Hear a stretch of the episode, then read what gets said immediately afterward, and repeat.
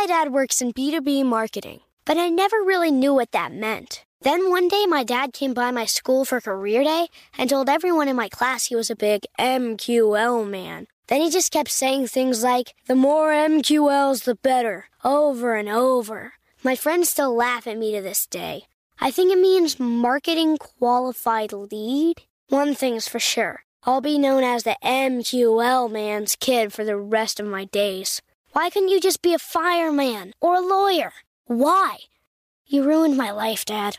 Not everyone gets B2B, but LinkedIn has the people who do. And with ads on LinkedIn, you'll be able to reach people based on job title, industry, likelihood to buy, and more. Start converting your B2B audience into high quality leads today. We'll even give you a $100 credit on your next ad campaign. Go to linkedin.com slash customer to claim your credit. That's linkedin.com slash customer. Terms and conditions apply. LinkedIn, the place to be, to be.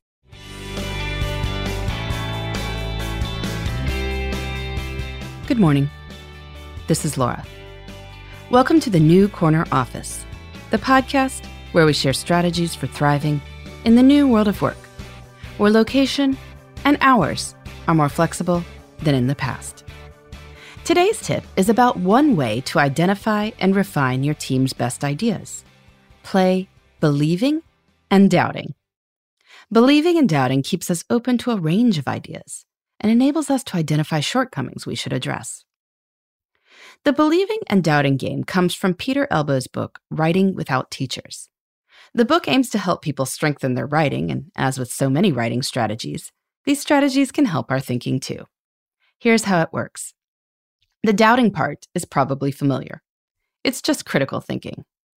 The doubting game, Elbow explains, seeks truth by indirection, by seeking error. When we play the doubting game, we identify shortcomings or blind spots in an argument or plan. This is valuable for pointing us toward ways to improve it. In the believing game, on the other hand, we choose not to hunt for problems. Instead, according to Elbow, we are trying to find not errors, but truths. He suggests thinking of the believing game as trying to get inside the head of someone who saw things this way. Why does the person really like and believe in this proposition? By playing the believing game, we deepen our understanding of other people's ideas. By doing this with multiple ideas, we identify what's most attractive and useful, so we can stick with the ideas we love the most. So, when your team is trying to find the best way forward, whether that's how to approach a marketing campaign, how to pitch work to a client, or how to solve a problem with a service you offer, try playing believing and doubting. First, capture all the ideas people have shared and work as a group to really believe in each of them. What works about them? How do other things fall into place or make more sense in light of this idea? Take your time with each idea, really getting inside it.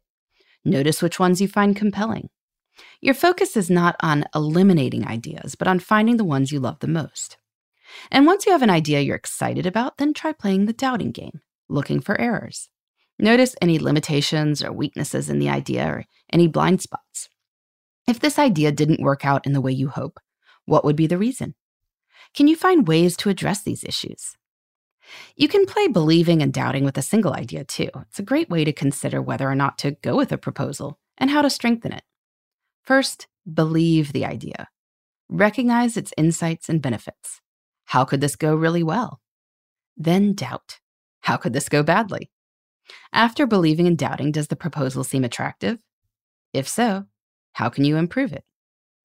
One reason I like this approach is that the believing and doubting game helps create an open culture where people are willing to share their ideas because they know that their colleagues will try to love their suggestions rather than just shooting them down. The believing game helps us be receptive to a wider range of ideas too, including ones that are bold or unexpected. Then the doubting helps us refine ideas no matter who proposed them. The more you play this game, the more you normalize feedback. People become more comfortable with pointing out possible issues because doubting isn't being critical, it's just part of the process. And it lets us make good ideas better. Likewise, treating doubting as a game depersonalizes critiques. So people are less likely to feel hurt. The whole process is not about an idea winning or losing, but rather about deeply appreciating ideas and honestly critiquing them all in the interest of making them better. And who doesn't want better ideas?